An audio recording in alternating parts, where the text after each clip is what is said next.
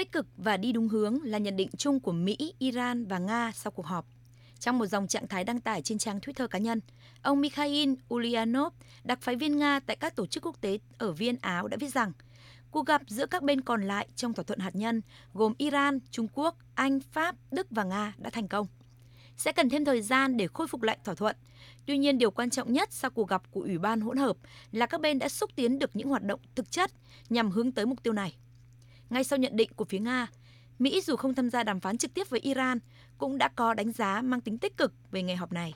Phát biểu với báo giới, người phát ngôn Bộ Ngoại giao Mỹ Ned Price nói, các cuộc thảo luận tại Viên, Áo là một bước đi đáng hoan nghênh, một bước đi mang tính tích cực, một bước đi hữu ích trong bối cảnh chúng tôi đang xác định liệu phía Iran có sẵn sàng quay trở lại tuân thủ các quy định trong thỏa thuận hạt nhân Iran hay không. Đổi lại, chúng tôi cũng sẽ quyết định những bước đi cần thiết để quay trở lại thỏa thuận này. Trong một tuyên bố, trưởng đoàn đàm phán hạt nhân của Iran, Thứ trưởng Ngoại giao Abbas Arachi cũng nhấn mạnh. Theo tôi, cuộc đàm phán mang tính chất xây dựng và đang dần đi đúng hướng. Còn quá sớm để nói rằng đàm phán đã thành công. Chúng ta sẽ biết rõ vấn đề này uh, sau các cuộc làm việc của nhóm chuyên gia. Uh, Song chúng tôi rất hy vọng về cuộc gặp này. Nếu không hy vọng, chúng tôi đã không ở đây. Duy trì quan điểm thận trọng hơn đại diện của Nga, Mỹ và Iran, người phát ngôn Liên minh châu Âu Nabila Masrali khi được hỏi về kết quả cuộc họp tại Viên Áo đã nói rằng đàm phán hạt nhân Iran là một quá trình phức tạp, đòi hỏi nỗ lực chung của các bên. Theo người phát ngôn Liên minh châu Âu, hiện còn quá sớm để dự đoán được kết quả. Điều quan trọng là Mỹ phải dỡ bỏ các biện pháp trừng phạt để khơi thông vấn đề hạt nhân Iran. Cùng quan điểm với Liên minh châu Âu, Đại sứ Trung Quốc tại Liên Hợp Quốc Vương Quân cũng đã kêu gọi Mỹ dỡ bỏ toàn bộ các lệnh trừng phạt bất hợp pháp nhằm vào Iran.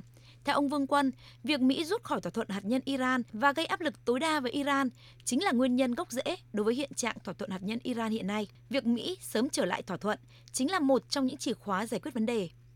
Ngược dòng với dư luận, Israel lại kịch liệt phản đối việc khôi phục thỏa thuận hạt nhân Iran.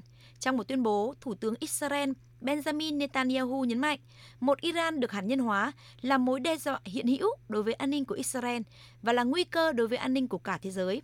Cuộc gặp tại thủ đô Viên Áo lần này được đánh giá là nỗ lực nghiêm túc đầu tiên của các bên nhằm khôi phục thỏa thuận hạt nhân Iran sau gần 3 năm chính quyền của cựu Tổng thống Mỹ Donald Trump đơn phương rút khỏi thỏa thuận này. Dự kiến Iran và các cường quốc thế giới sẽ có cuộc gặp tiếp theo vào ngày 9 tháng 4 tới, sau khi các chuyên gia dự thảo kế hoạch liên quan tới việc Mỹ dỡ bỏ các lệnh trừng phạt và Iran quay trở lại tuân thủ thỏa thuận hạt nhân Iran.